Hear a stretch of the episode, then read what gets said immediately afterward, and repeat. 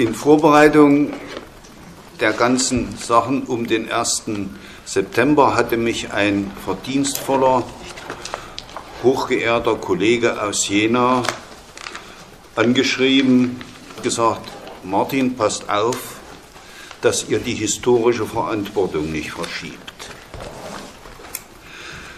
Denn in den letzten Tagen wurde ja auf allen Kanälen äh, des Beginns des Zweiten Weltkrieges und der ab ersten neunten neunzehnhundertneununddreißig von Deutschen begangenen, in ihrer Massenhaftigkeit, Systematik und Grausamkeit kaum fassbaren Verbrechen an Polen gedacht. Das ist sehr wichtig. Für viele, gerade jüngere Leute, ist der Zweite Weltkrieg doch schon ziemlich weit weg.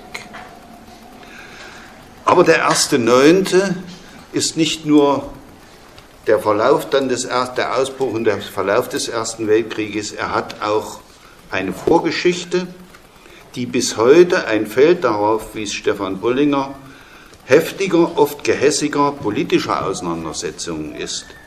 Mir scheint es wichtig, auf die Vorgeschichte noch einmal einzugehen, auch um sich den Ursachen und Verantwortlichkeiten für diese Menschheitskatastrophe des ersten September zu nähern. Aus diesem Grund muss ich im Geschichtsverlauf ein klein wenig zurückgehen, also nicht, wie das oft in den Medien jetzt war, dass das achtunddreißig, dann der dreiundzwanzigste achte neunundneunzig war, wo das, sondern ein bisschen weiter zurück. Mit der Niederlage im Ersten Weltkrieg war der Versuch des deutschen Imperialismus gescheitert, die Welt neu aufzuteilen und eine Vormachtstellung zu erreichen. Die Siegermächte oktroyierten den Deutschen mit dem Versailler Vertrag schwerwiegende politische, ökonomische und militärische Einschränkungen und Belastungen sowie territoriale Einschnitte. Es war ein Grundzug der Politik aller Kabinette der Weimarer Republik, diesen Versailler Vertrag und damit die gesamte Nachkriegsordnung umzuwälzen. Treviranus, der Reichsminister für die besetzten Ostgebiete, neunzehnhundertdreißig, geschrieben dem Auswärtigen Amt, also das Ziel der deutschen Außenpolitik muss sein, dem Deutschen Reich wieder die Normallage einer europäischen Großmacht äh, zu erreichen. Die von allen Fraktionen des deutschen Imperialismus als besonders demütigend empfundenen Bestimmungen über die Gebietsabtrennung im Osten und der zwar waren diese Gebietsabtrennung im Osten und der Zwang zur Anerkennung der neu gebildeten Republik Polen. Anerkennung, der Versailler Vertrag war Reichsgesetz, in die, in die Reichsverfassung übernommen und somit ein verfassungsgebendes Reichsgesetz geworden. Durch diese Abtrennung wurde die ökonomische und politische Machtbasis im Osten erheblich geschwächt. Zudem kam Polen, ein Eckpfeiler des von den imperialistischen Mächten aufgebauten Cordon sanitaire, der gegen die U d S S R gerichtet war, aber auch den deutschen Drang nach Osten zügeln sollte, wurde zu einem schwer zu überwindenden Hindernis in der Hauptrichtung der Erweiterung des deutschen Lebensraums und einer Bedrohung bei deutschen Aktionen in Richtung Westen. Die Haltung der Mächtigen und Einflussreichen in Deutschland beschrieb am elften September neunzehnhundertzweiundzwanzig der Chef der Heeresleitung in der Reichswehr, Hans von Seeckt, drastisch, aber zutreffend. Polens Existenz ist unerträglich und unvereinbar mit den Lebensbedingungen Deutschlands. Es muss verschwinden und wird verschwinden.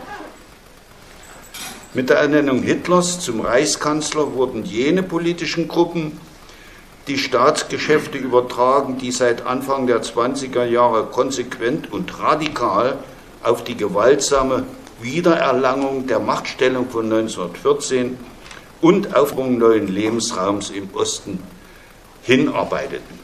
Vier Tage nach der Ernennung zum Reichskanzler suchte Hitler am dritten Februar neunzehnhundertdreiunddreißig den Schulterschluss mit der Reichswehrführung, nicht weit von hier in der Bendlerstraße, heute Stauffenbergstraße. Er erklärte, Seine Regierung werde eine terroristische Diktatur im Innern errichten, sowie die in der Weimarer Republik eingeleitete Hochrüstung und Militarisierung der Gesellschaft erweitern und beschleunigen.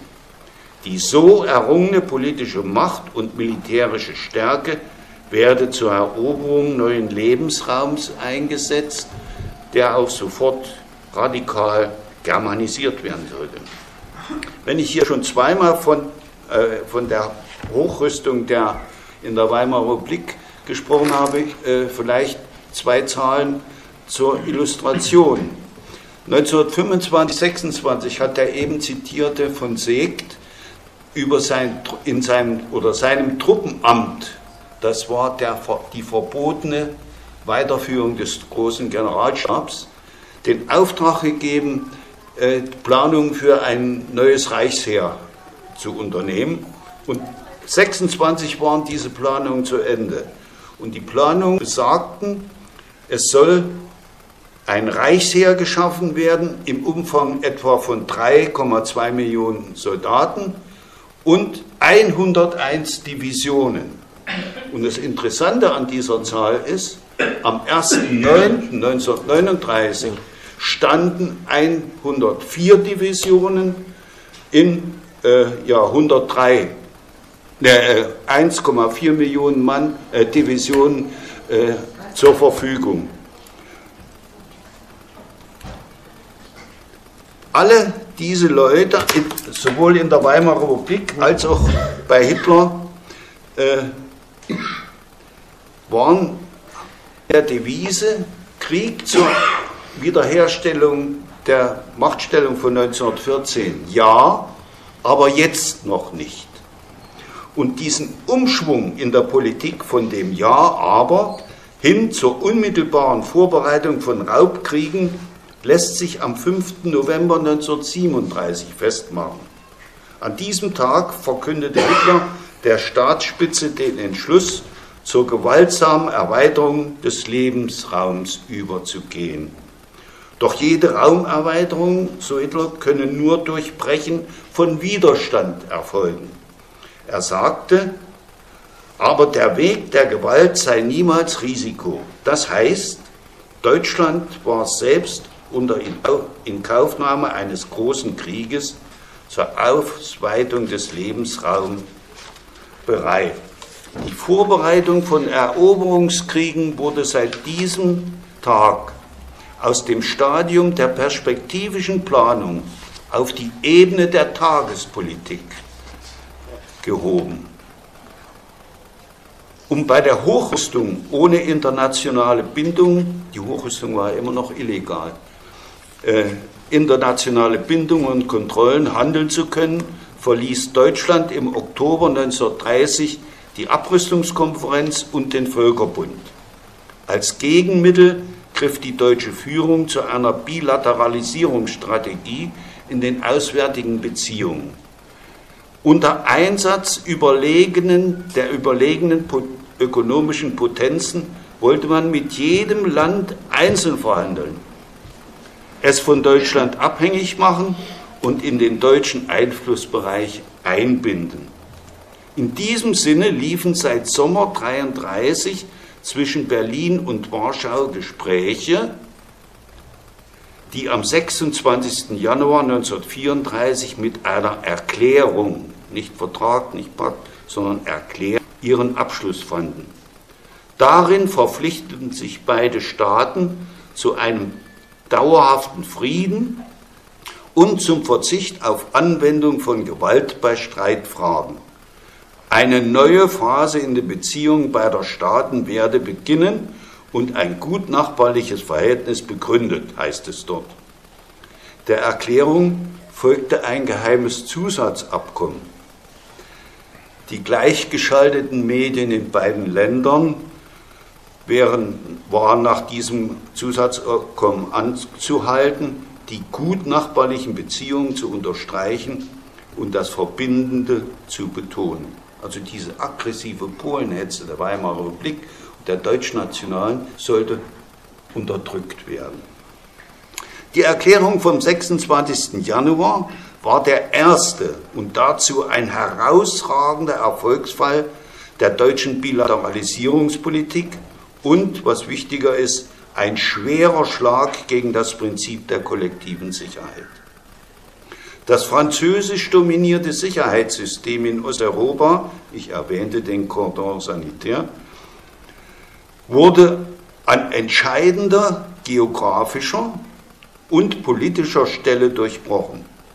Die Verbindungen Warschaus nach Paris und London, auf die das Land angewiesen war, wurden erheblich gelockert. Die Frage, warum Warschau auf diese Sache einging.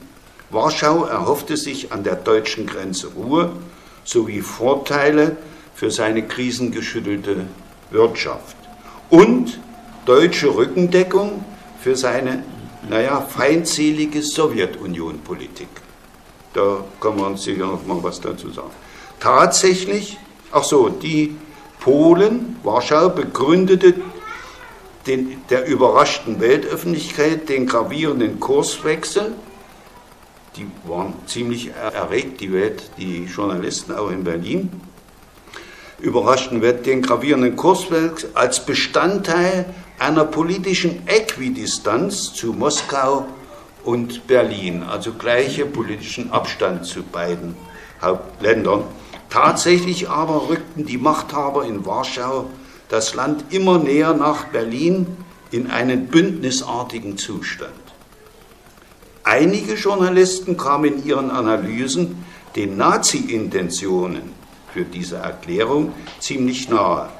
Der Sonderkorrespondent der Londoner Daily Mail, Ward Price, sagte am siebzehnten Februar neunzehnhundertvierunddreißig, dass einige Leute in dem Coup die Absicht erkannt haben wollen, die Grundlage für einen gemeinsamen Angriff Deutschlands und Polens auf Russland zu bilden, mit Hinblick auf Gebietserwerbung. Die Deutschen zogen aus der engen Verbindung zu Warschau weitere Vorteile. Sie erhielten Rückenfreiheit bei den riskanten ersten Aktionen gegen den Versailler Vertrag.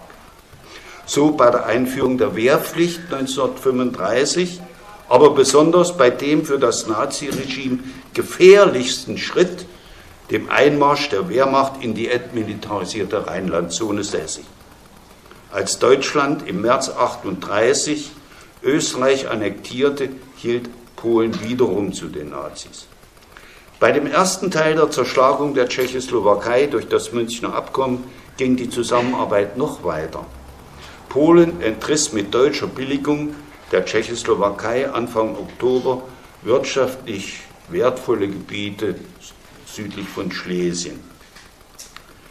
Den Polen brachte der Pakt neben internationaler Isolierung wegen der Kollaboration mit den Nazis auch innenpolitische Nachteile, und zwar essentielle. Die deutsche Führung, der deutschen Führung war es möglich, die deutsche Minderheit in Polen mit faschistischem Gedankengut zu infizieren und mit erheblichem Geldeinsatz, weitgehend ohne Beeinträchtigung durch die polnischen Behörden, große zentrale Organisationen aufzubauen, an deren Spitze radikale Nazis wie Konrad und so weiter traten. Auf einen besonderen Vorteil wies der Generalstabschef des deutschen Heeres, Franz Halder, hin. Im April neunzehnhundertneununddreißig sagte er, wir haben in den Jahren der guten Beziehung zu Polen ausreichend Gelegenheit gehabt, um die polnische Armee zu studieren. Wir wissen, wen wir vor uns haben. Keinen ernstzunehmenden Gegner. Polen fungierte in den deutschen Plänen als Teil des deutschen Lebensraums und bei weiteren Aktionen entweder als Vasall oder unterworfenes Opfer. In jedem Fall, wie Hitler später einmal erklärte, als deutsches Aufmarschgebiet für die Zukunft. Vorläufig setzten die Deutschen auf die Gewinnung Polens als Vasall in einem Krieg gegen die U d S S R und gegen die Westmächte. Befördert wurde die enge Zusammenarbeit der Machthaber in Berlin und Warschau von deren ideologischer Verwandtschaft. Man traf sich in der Russophobie, einem fanatischen Antikommunismus und selbst in Antisemitismus. Die Nazis nutzten die Situation durch das nach München und der Beteiligung der Polen an der Aggression gegen die G S R, um Warschau noch enger an sich zu binden. Jetzt habe ich hier mal drüber geschrieben, das Ende der Freundschaft. Am elften August sagte Göring dem polnischen Botschafter in Berlin, Josef Lipski, da nach der vorgesehenen Lösung der tschechischen Frage, elften August achtunddreißig, das russische Problem aktuell werde, sei es Zeit, Fragen weiteren polnisch-deutschen Annäherung zu erörtern.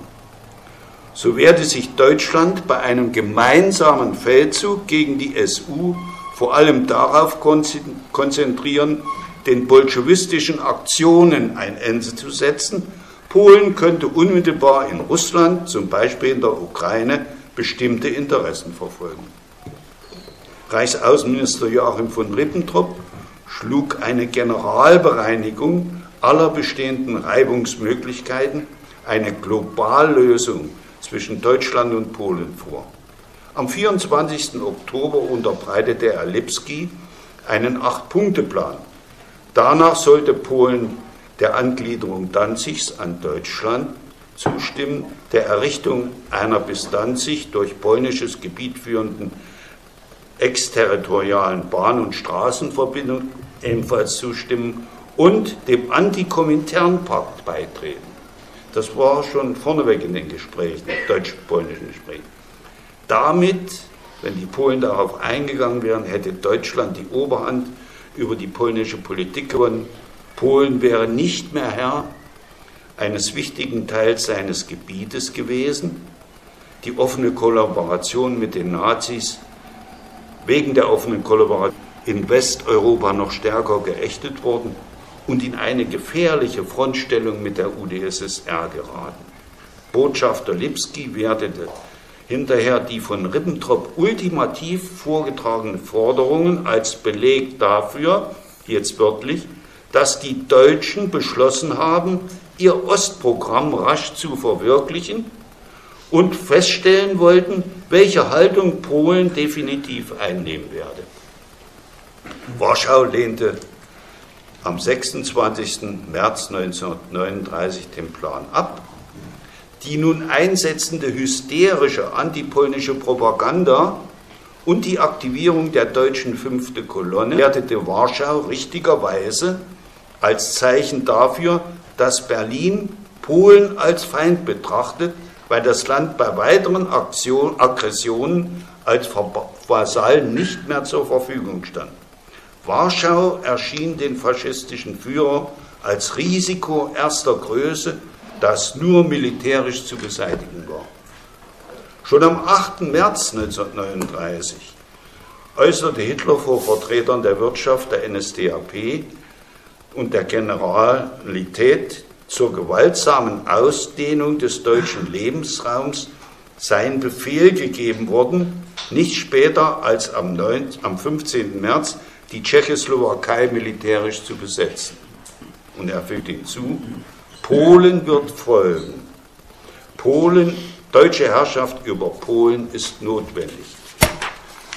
Bei den Vorbereitungen dazu ging die deutsche Führung von einer Überlegenheit der Wehrmacht gegenüber den Heeren Polens, Frankreichs und Großbritanniens.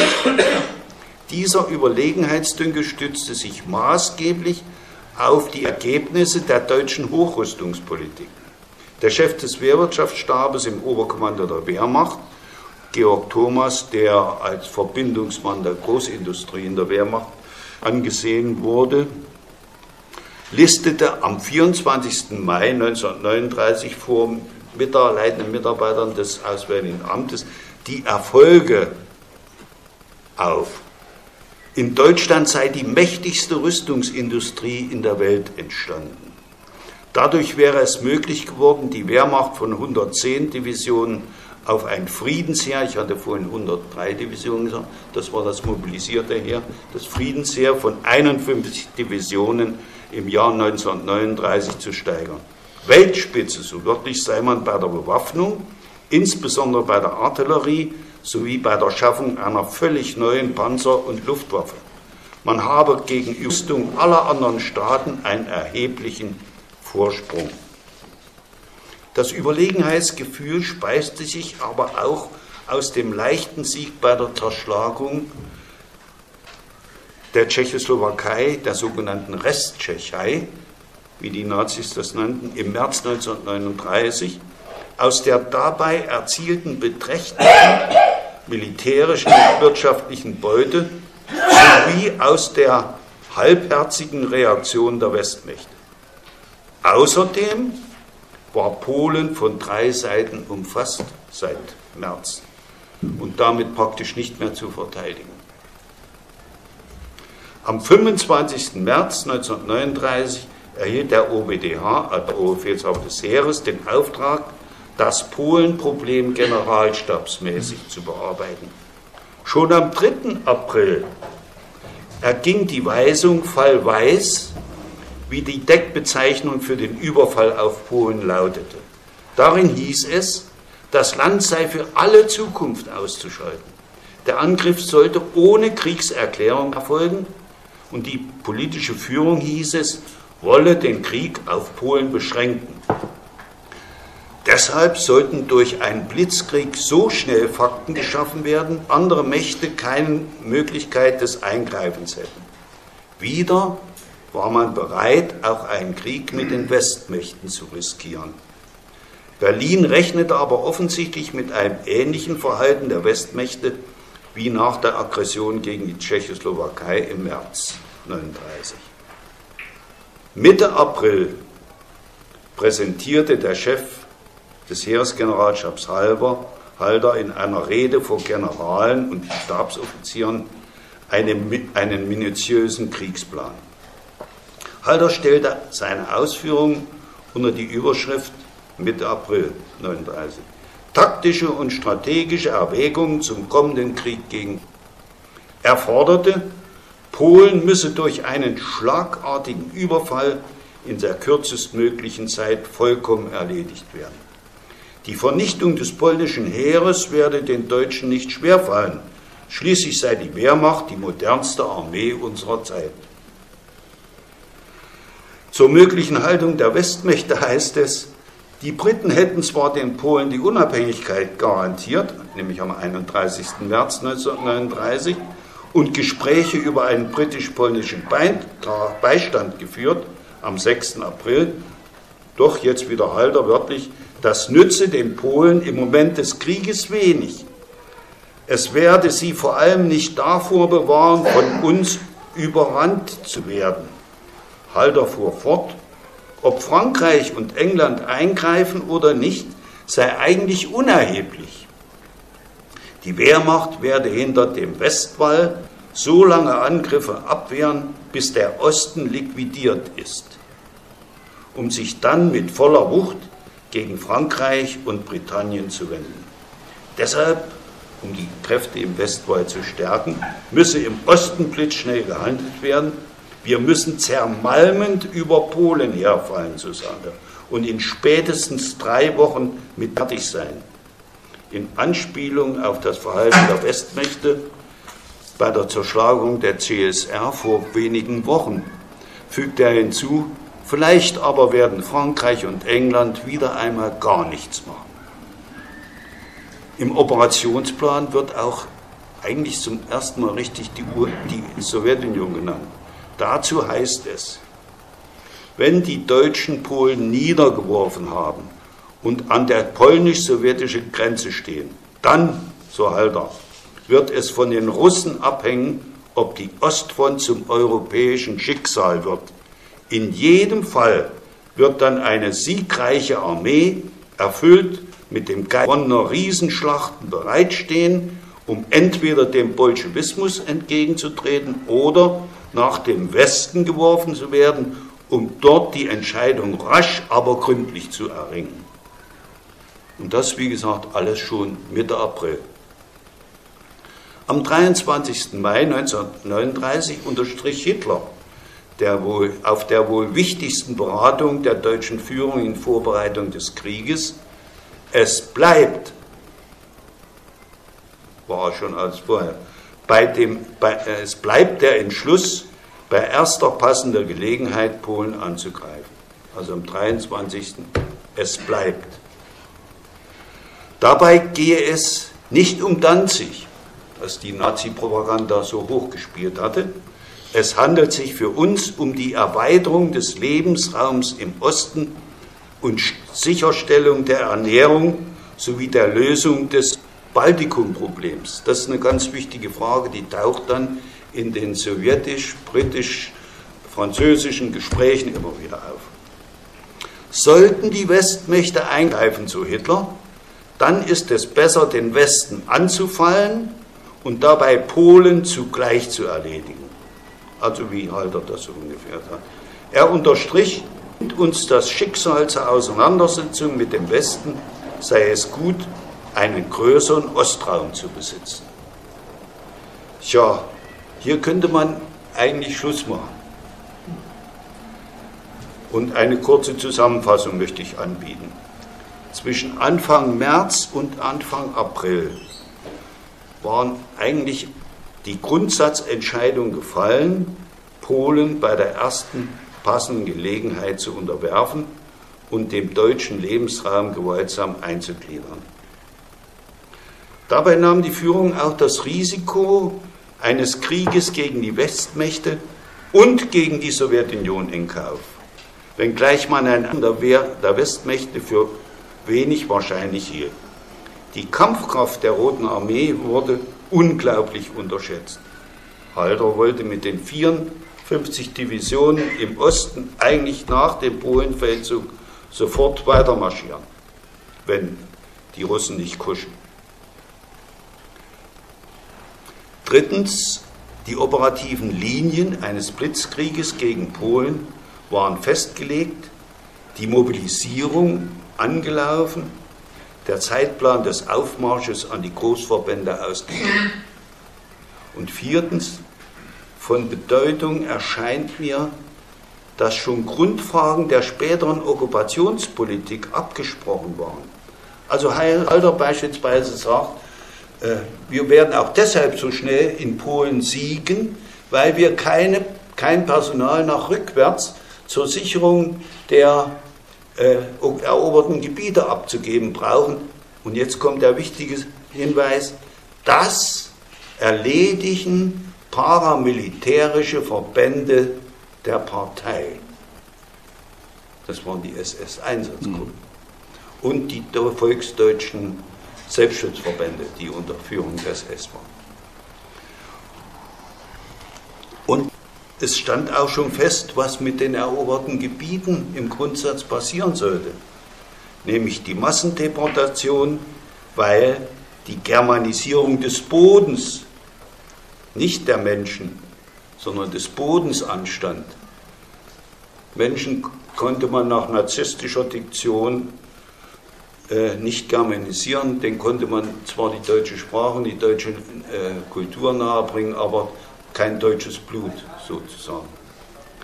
Diesen Akzent, den äh, betonte Hitler in der Beratung mit den Oberbefehlshabern am zweiundzwanzigsten achten Da das, dieses Dokument sehr wenig zitiert ist, aber so ein kräftig ist für die ganze strategische Orientierung, möchte ich doch äh, mal ein Stück daraus zitieren.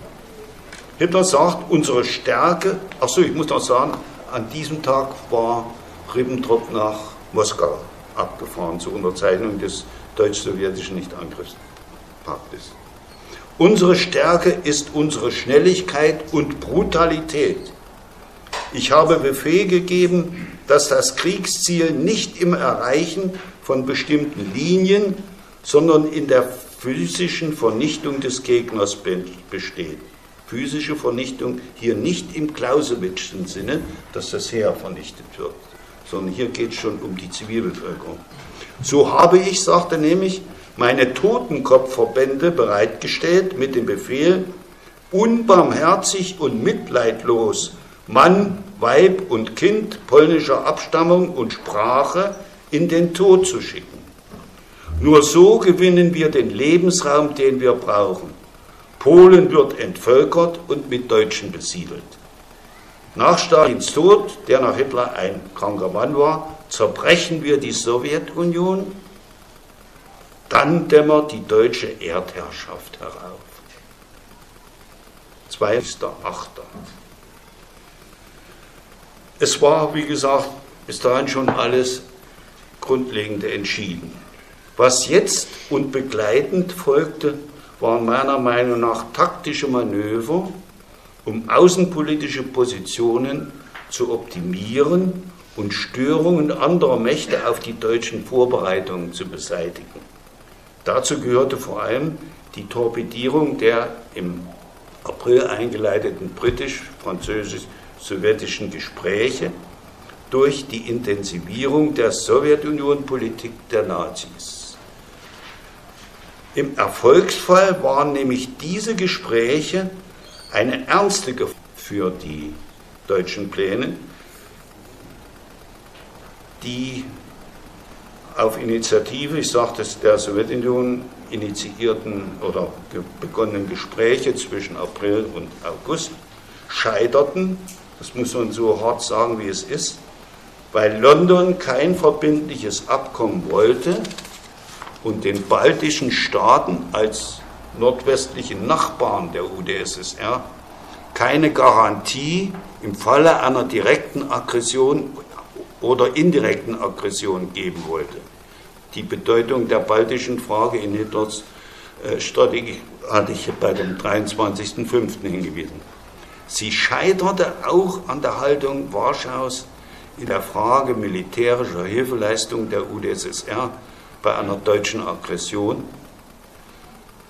Die deutsche Aggression wäre nur zu verhindern gewesen, oder die Deutschen zu erschrecken, sage ich mal, wenn sich polnische Armee und Rote Armee weit an der Westgrenze Polens dem Aggressor entgegengeworfen hätten. Und das Schlimme ist, London weigerte sich, Polen auch zur Annahme sowjetischer Militärhilfe zu treffen. Und damit war Polen isoliert.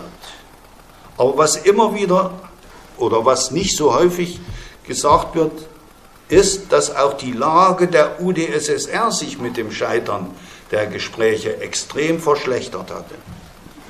Ein Grundpfeiler sowjetischer Außenpolitik, nämlich das Konzept kollektiver Sicherheit und gegenseitigem Beistand und Garantien für die Nachbarstaaten der U d S S R, war gescheitert. Die Sowjetunion war wie vor München isoliert. Zudem hatte sich die geostrategische Lage der U d S S R deutlich verschlechtert. Bei dem bevorstehenden Angriff auf Polen, das sang, pfiffen alle Spatzen damals vom Dach, dass das bald geht, würde die Wehrmacht in kurzer Zeit die sowjetische Grenze erreichen. Und hier muss man sich vor dem geistigen Auge einmal den Verlauf dieser Grenze damals vor Augen führen. Sie führte nämlich von der lettischen Südwestgrenze, fünfunddreißig Kilometer westlich von Minsk, der Hauptstadt der bielorussischen S S R, vorbei weiter nach Süden durch große Teile Bielorusslands und dann bis durch Ukraine bis zur rumänischen Grenze. Also dort würden die deutschen Panzer dann stehen.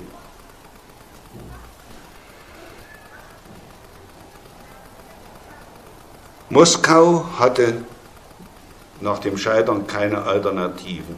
Es wird heutzutage auch in der russischen Literatur diskutiert, ja, man hätte ja neutral bleiben sollen. Aber bei, diesem, äh, bei dieser militärpolitischen Konstellation ohne Sicherheitszusagen äh, neutral zu sein, wäre sinnlos und gefährlich. Für die Sowjetunion wurde es Zeit zu handeln. Sie leistete über seit einiger Zeit verhandelte wirtschaftliche Fragen sich eine Entspannung der seit neunzehnhundertdreiunddreißig wegen der antisowjetischen Politik der Nazis verhärteten Beziehungen mit Berlin ein. Die Nazis waren zunächst ziemlich reserviert, sie wollten das noch nicht. Erst als der Angriffstermin der damals auf den sechsundzwanzigsten August festgelegt worden war, feststand und näher rückte, drängten sie auf den schnellen Abschluss, auch eines politischen Vertrages, nicht nur des wirtschaftlichen. Und sie waren bereit, dafür einen hohen Preis zu zahlen. Das dem Vertrag beiliegende Zusatzprotokoll erfüllte alle sowjetischen Sicherheitserfordernisse. So wurde ein Linie durch Polen festgelegt, die die Wehrmacht nicht überschreiten sollte und die, also ist dann später so exakt festgelegt worden, ungefähr dreihundert, zweihundertfünfzig bis dreihundert Kilometer westlich der alten sowjetisch-polnischen Grenze lag. Die baltischen Staaten waren durch ihre Zuordnung zur sowjetischen Interessensphäre gegen direkte oder indirekte Aggressionen geschützt und konnten nicht für einen Angriff auf die Sowjetunion missbraucht werden. Churchill hatte kurz nach dem Krieg seine Meinung zu dem geheimen Zusatzprotokoll niedergeschrieben. Ich zitiere jetzt mal. Vom Standpunkt der Sowjetregierung aus muss gesagt werden, dass es für sie lebenswichtig war, das Aufmarschgebiet der deutschen Armeen so weit wie möglich im Westen zu halten. Und zu den baltischen Staaten schreibt er, sie, die Nazis, mussten die baltischen Staaten und einen großen Teil von Polen, Polen durch Gewalt oder Betrug besetzen, bevor sie die Sowjetunion angreifen konnten. Zusammenfassend heißt es, wenn die sowjetische Politik damals kaltblütig war, so war sie jedenfalls auch im höchsten Maße realistisch. Churchill, ein ausgewiesener Kommunistenfreund. Inzwischen waren die Kriegsvorbereitungen abgeschlossen, Aktionen der S S und der fünften Kolonne hatten die, die Atmosphäre extrem gespannt und Anlässe für einen Überfall geliefert. Die Wehrmacht griff dann am Kandermaßen ab. Erstens an, da die deutsche Führung auf die Aufforderung Frankreichs und Englands nicht reagierte, die Aggression einzustellen, erklärten beide Staaten am dritten September Deutschland den Krieg. einundzwanzig Jahre, da hat Stefan Bollinger hingewiesen, nach dem Ersten Weltkrieg hatte Deutschland einen großen europäischen Krieg vom Zaun gebrochen, der neunzehnhundertvierzig einundvierzig den Krieg mutierte. Der Versuch des deutschen Imperialismus, wieder eine Großmachtstellung zu erreichen, war in ein neues Stadium eingetreten. Ich danke Ihnen für die unermessliche Geduld, die Sie aufgebracht haben.